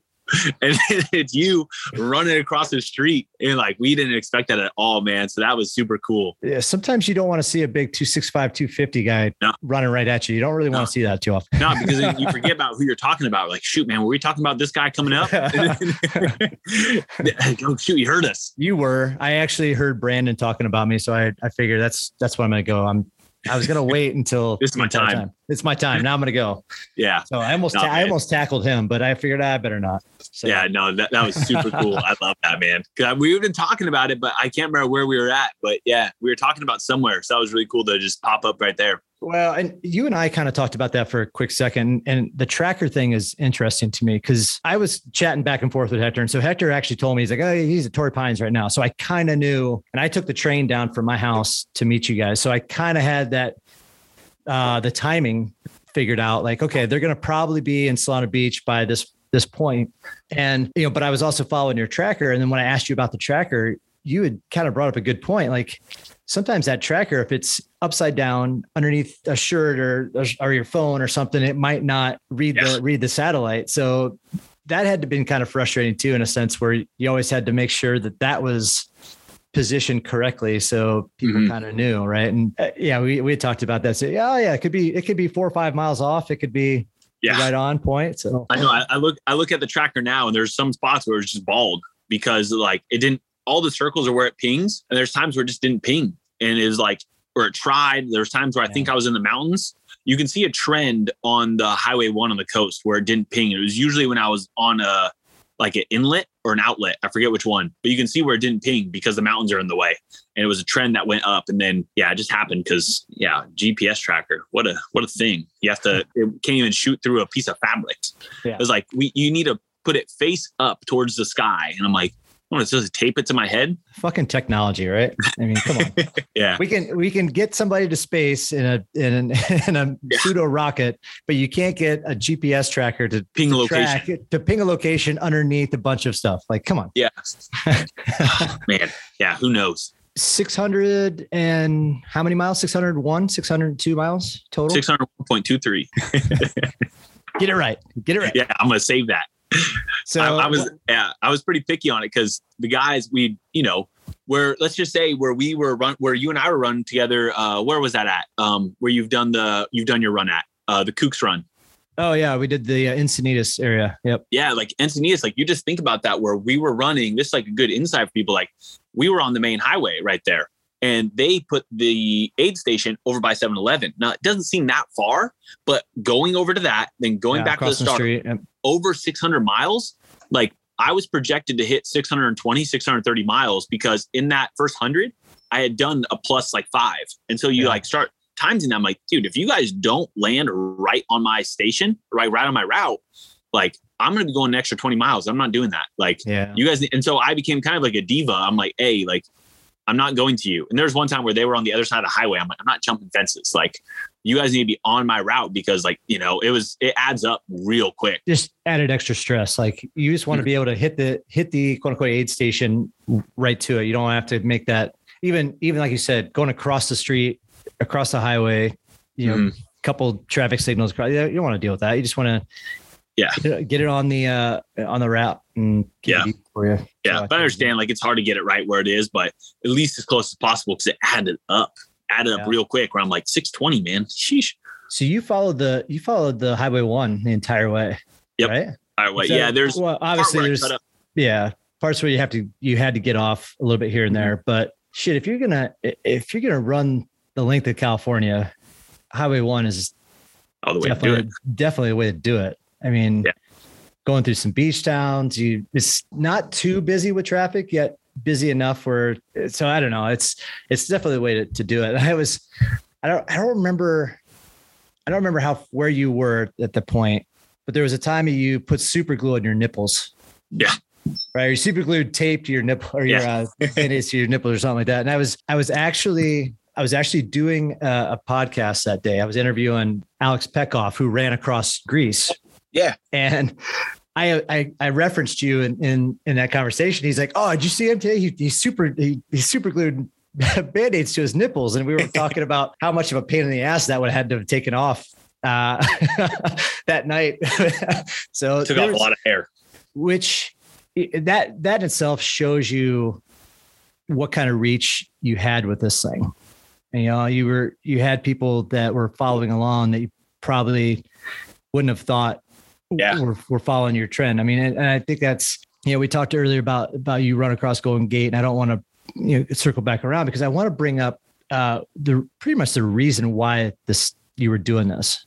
Mm. And I think it's, it's very important to show that this did help out people. It did kind of inspire people to, you know, to go on an extra day or, you know, they rethink everything. Right. Because there was times, and I reached out to you a couple of times after I saw some of your posts that you were just down in the dumps, man. And I was like, yeah. and I'm sure you got that from a lot of people, but it's, but I think you being open and honest the entire way mm-hmm. and kind of just opening up and, and letting people know who, what you're thinking, who, you know, who you are this whole entire time, instead of hiding it, putting this smiling face on and bright, you know, like, hey, it's mm-hmm. good attitude on all the time. I, I commend you for, for doing that, because I definitely know you touch people. And I was talking to my wife about this after, after she had had a chance to meet you and, and, uh, mm-hmm. and in Carlsbad there, she actually started following you the entire way and was always asking me questions about it and stuff. So it, as then she started talking to people in the hospital about you. And so it was, it was oh. really kind of cool. And, and how that one example kind of steamrolls into yeah. other people finding out what you're doing and, and everything else. So how, like you, and you partnered yourself with Bigger Than the Trails. Um, so kind of connect the dots on how this kind of worked itself together, I guess, and, and where you're at now with that, and, and kind of talk about that, that point of the outreach aspect of it, and how, yeah, I, I honestly think that you definitely helped out more people than you actually know in this summer. Yeah. Yeah. It, um, it was definitely the big thing. Like, yeah, it's still hard to grasp. The day after, I was kind of laying there on the floor in the house, and I was like, man, like, I have so many thank yous to give out, and like, I'll never be able to give them all out, because like, people didn't realize how, like, you say, like, I helped a lot of people out with this, but I think they helped me out more than I could have helped them out. Like, the messages came at the right time. Like, if they weren't coming in, I probably would have gave up. Like I said a couple of times, like, if this was just for me, I would have stopped, because like, why do I need this? I don't need to do this. Yeah. Like, I know I can do anything. Like, I don't need to keep suffering, but like, I just thought, like, I fought for today, and somebody messaged me today and was like, hey man, I need to see this. And I'm like, I know there's somebody who needs to see me to get to tomorrow. And like, they would send something and be like, man, I need to see this today. And just, we gained a lot of traction in the last like one hundred fifty miles. We had a couple guys come on, and they had a really big social media presence. The guy, Tim, um, which is a funny story in itself. That was freaking awesome. But uh, he brought on a lot of new people, brought eyes in, and they, um, people just who watched it for a day, people watched it for one hundred fifty miles or less, were like, man, yeah. this, like, I needed this, man. I needed to see this, like, made me, that was why I kept fighting every day, because I know there was somebody who needed to see me get to tomorrow, because they need to get to tomorrow. They need a reason to, like, hey man, you're out there suffering. You're out there limping. You're like, foot's broke. You're, you never stopped no matter what. Like, you got food poisoning, heat stroke. Like, you just never stopped. Like, I need to see someone keep fighting through all this. People are like, I, I've always had an excuse that my knee's bad and I can't run a marathon, but I don't care. I signed up for a marathon and I'm going to walk it if I have to. Uh, I signed up for my first Ironman because, you know, I see you doing this. And if you're limping for fifty miles a day, like, you know, you're in pain. Like, I, like, those were the big things that really kept me going. Those are like the only things that kept me going. And a lot of times, like, I was looking for a way out, and Brandon helped me, man. I would send him a text, like, hey man, like, we'd be split up or something. He'd be at the gym or something, but hey man, uh, we need to make up time. Like, highway one killed me. Highway one destroyed my feet. I, there's so many problems. The, the incline declines weren't bad. It was the slant of the road. And I had a yeah. couple people, Brandon even went on it for five minutes. And he's like, dude, my feet are hurting for after five minutes. Like, they are hurting after five minutes because of the slant on the road, where you're constantly like pounding on one foot and you're pressing mm-hmm. off the other. And he's just like, I can't believe you've done this for this long. And I was always looking for a way out, and Brandon was like my rock. Like, from the start, like I said, there's a lot of drama. Brandon was never my drama. That guy held me together so much and was always there for me. He could have complained, he could have left, but he didn't. He was always there, always strong, like, always supported me, never let me give up an inch. I wanted to be like, hey man, I want to like jump ahead forty miles. Like, how about, I was like negotiating. I'm like, hey man, how about I jump ahead forty miles, say screw the rest of the coast from Big Sur up to Monterey. Screw it. I don't want to do it. It's messing up my feet. It could jeopardize the rest of this. Can we just start in Monterey and then go the rest of it? And he's like, nah, man, start in Big Sur. And I'm like, thank you, man. Like, I needed you to hold me true to this. So he helped me out a ton. He held the camera on me even when I was in pain. Uh, I, I did three miles one morning and I hit the ground uh, next to the car, and I was just shaking. I was shaking like vigorously. My hands were just shaking. I couldn't stop them. And I had tears rolling down my eyes, and I, I wasn't even crying. They were just rolling. I was in so much agony and pain, and he just held the camera on it. And, uh, I was just like, thank you, man. Like, thank you. I, I know you care about me, but he like played the right balance of caring for me, but also, we need to show this, like, this needs to be recorded. And I could sense that. I was never gonna be mad at him. I told him, I was like, man, if I'm dying, if I get hit by a car, you record it. Like, don't care. Like, this is a message we need to get out there, that like the good and the bad, like through all the struggle, there's still going to be a smile on my face when they're, you know, when I'm not like in agony. And when I am in agony, I'm still going to try to keep a smile on my face. And he did a perfect job of like always keeping me honest and keep me going. And helping that balance, like, you know, what you said, like the stress in the aid stations, you know, because I was trying to keep him up. He's trying to keep me up, and we're just trying to help each other out through this journey when it was just us at times. So he deserves as much credit as I do for, you know, people coming in and saying, you know, they needed to see this. Like, I wouldn't have got it done without that guy. Um, I don't know anybody else who could have handled as much as he did. So yeah, all the messages coming in, man, they really kept us going. I know he felt it just as much as I did, of like, somebody needs to see this today.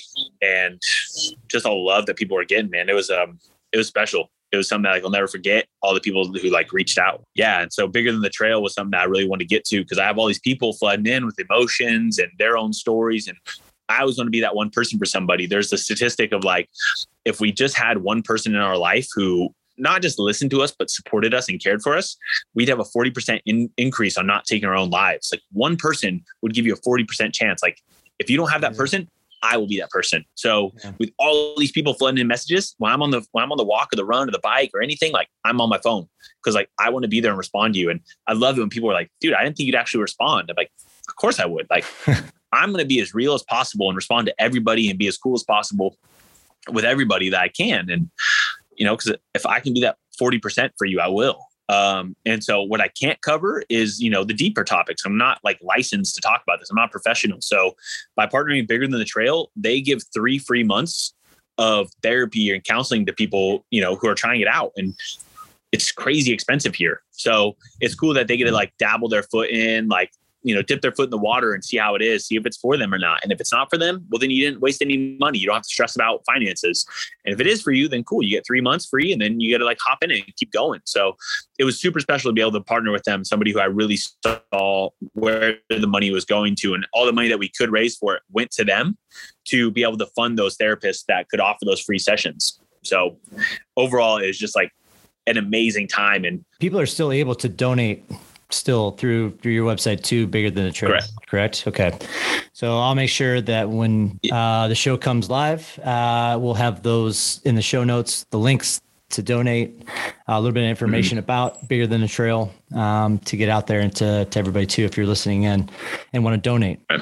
Well, I, I tell you what, man, it's, I have so much respect for you and, and for everything that you did and did for the cause of of mental health. I mean, it's, it's amazing. And, and said again, I'm, I'm very proud and, and I feel privileged to call you a friend. And it's, it's likewise, man. Likewise. It's, it's uh, goes both ways, man. Having you out there was extremely special, help, coming out and helping me. And just like you said, like, man, like the text messages along the way when I was hurting, when people would reach out and I'm hurting, man, like that meant the most. Cause yeah.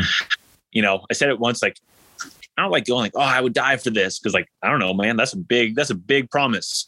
But, uh, once it went on, man, I realized like I really would. A lot of people wanted me to stop because I had a staph infection that was, you know, yeah. possibly life threatening. It was spreading all throughout my crotch and my butt and my legs. Like it was horrible. And, uh, I realized like, man, like I would die for this because I lived a happy life, man. Like I want someone else to hear this message and just keep fighting. Like I'm wow. still processing it all, man. So it's so been, is there the, is there the hangover left from this thing? I mean, are you like, cause you get to that point, you've, you've trained, right, for a year plus for this thing. It took you six weeks uh, plus to get complete it. Now, like, like, as we said at the beginning, you're sitting around having some, having some beers and enjoying, enjoying yourself. But is there, do you have a little bit of that hangover and what, what is next for you? And then in the next phase of everything, what's, what's, what's coming up? I guess emotionally there's a hangover of trying to process all the love that came in. Um, I've never had like this sort of friendship in life. Like I have, but I haven't, man, like never experienced something like this with all the love coming in. So that's like the hardest part to try to process and try to accept. Um, but I would say like, as far as physically, there's no hangover, man. Like I'm, I'm still trying to get after it. I, uh, the day after or Sunday, I headed up to Tahoe for our buddy, Aaron, who was running the Tahoe yeah. two hundred. And I didn't even think I was going to crew him. And last minute, they're like, hey man, we need someone to crew him through the night. And I'm like, okay. count me in. And I, I was nervous. I was nervous. His, uh, his coach and Mike McKnight and Ben Light would be like, hey man, uh, you're still probably hurt. We can't risk the disqualification if you get hurt, but they were on the phone with Brandon and they're, he's like, hey man, uh, Justin True wants to pace Aaron through the night. And he's like, Justin True. And they're like, they both start busting up. They're like, are you freaking kidding me? They're like, hey man, if he wants to do it, let's do it. And so I just wanted to bring the energy, man. Like, I came in, I was jacked up and ran through the night with him. And, uh, So physically, like, I'm still good. There's no hangover there. I'm ready for the next thing. I want to get after it. Um, I just signed up for uh, the Mighty Gallatin three hundred fifty miler in yeah. September. Damn. Uh, I got I got that invite on the last day of the bike. And so that pushed me through a lot of the run where I'm like, now I got to show that I'm worthy to do at least three hundred. yeah. So I at least had to get to three hundred fifty-one before I quit. So I was like, I at least got to get to it. And, uh, you know, in my head, I'm like, I was fighting, you know, it's a cool message to get. That gave me a lot of like inspiration and motivation, just fire to be like, I told you guys I was tough enough. Let's go. And so uh, now I got that coming up and I got to heal up my feet and get after that. And I have some ideas of what I want to do for my next challenge. Um, but a lot of this next phase is going to be working on the documentary, working on editing with Brandon. Um, he's already like powering away at it. He wants to get right into it. And so yeah. we got to work on a lot of interviews, a lot of voiceovers, arcing the story. There's so much to it. And then getting that out there to, you know, getting that ready for the film festivals. So it's going to be, it's not even any, it's just the beginning really. So yeah. the physical feat was the easy part. Now it's the part where it's like, now it's time to spread this message, like to everybody else who joined along the way throughout this last six weeks. Like, thank you. Like, it has been absolutely incredible to have that love and that, this, that, I don't know, camaraderie in that community. And now it's time to like take it to the next level and like have a message that isn't just going to last six weeks on Instagram Live. It's going to like, you know, kind of live yeah. on through hopefully eternity that helps, helps people out, you know? Um, that's all I really want. Like I said, it, it's not really ever about me. If it was about me, I would have quit like long ago. It was about the message. And I'm just that, you know, person carrying, I'm just the messenger and I can't, I can't drop the ball. So um, it's just begun. There's a lot of hopefully lives to save and uh, you know, help people off that ledge. I cannot wait to see this documentary. I know, dude. It'd be I sick. cannot wait to see it. And you know, Brandon doing this thing, it's, it's gonna, and with what I love about it is, and, I, and maybe this is the, the blessing in disguise in a sense, the fact that Brandon was with you from point A all the way through the end. Right. Mm-hmm. So he, he knows those little ins and outs of mm. your, your story and you personally, right, as a friend, and seeing what the struggles and, and successes were during this, during this piece that he can add his little flair to, because I mean, when yeah. it's all said and done, when you, when you have a camera crew that doesn't really know you personally and mm-hmm. the little quips about your personality and everything else, you kind of lose some of that. And maybe that documentary helps bring out some of that, you know, yeah. some of those personality traits. I, I don't know. I think it's, I think it's kind of yeah. a blessing that Brandon ended up having to, to film the entire thing. Oh, for sure. And For you know sure. that, you know, like if you've never seen Brandon Stutzman's uh, videos, man, you got to go check out his Instagram. He's got so many good, good videos out there. Like amazing. He does all, he he's done some stuff for me and, and my races. And I've, I know this thing is going to just crush it. So I can't oh, wait man. to see it. Yeah. So. That, the, the last one he did, the Survivor one, he did that. Like it was incredible. I loved it. It was incredible. He did it during an aid station stop at a Starbucks in like an hour. And I was yeah. like, dude, and I, I watched that on repeat for the next one hundred fifty miles.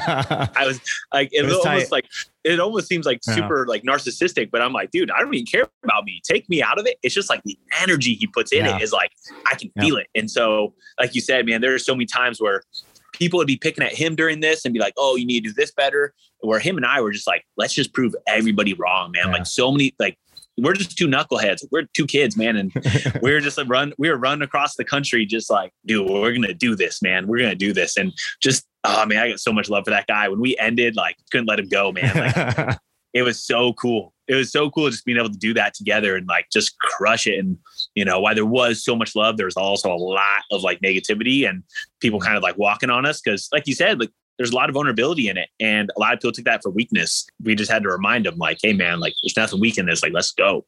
And yeah. that would just make, and Brandon saw it, man. He like, he'd almost be like, oh shit, dude. Like somebody would say something. He's like, tomorrow's going to be a big day. Like I, would, I would hit like over fifty that day. Easy. And he just, he would know it too. He's like, dude, tomorrow's going to be brutal. Like Justin's going to get angry and just go. It was fun, man. Oh, I wish I could, I'm going to, I want to love it, man. Cause it's going to be like reliving it. And yeah, there's just so many, so many cool times that we were saying, like, we should have had a camera just on Brandon during it. Like someone filming us because yeah. like how hyped we'd get at just stuff. So it's going to be wild. Brother, I can't thank you enough for everything you do. I mean, honestly, it's, I, I, I got so much love for you that it's, so I, I I always say this all the time. I wish you the best on everything that you do, because you definitely bring it every single time. And I can, there's, you're always somebody I can count on to inspire and motivate, and thanks, man. Throw, throw some, throw some stuff out there to be like, all right, let's do this. Okay, let's go. Right. Had that from the first time I met you, you know, at Hector's, you know, two hundred here in San Diego. Right. It's from that moment, I kind of know, like, that's, this is who this guy is. I, I love it. Heck yeah. Um, sweet brother. Well, I appreciate it. Thank you very much.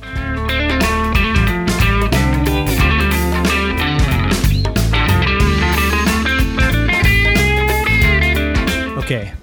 That story did not disappoint, did it? See, I told you.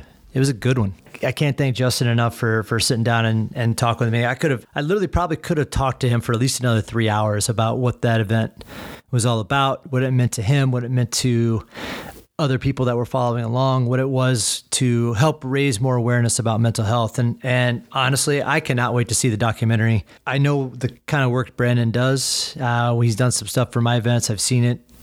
You know, some other stuff that he's done outside of that.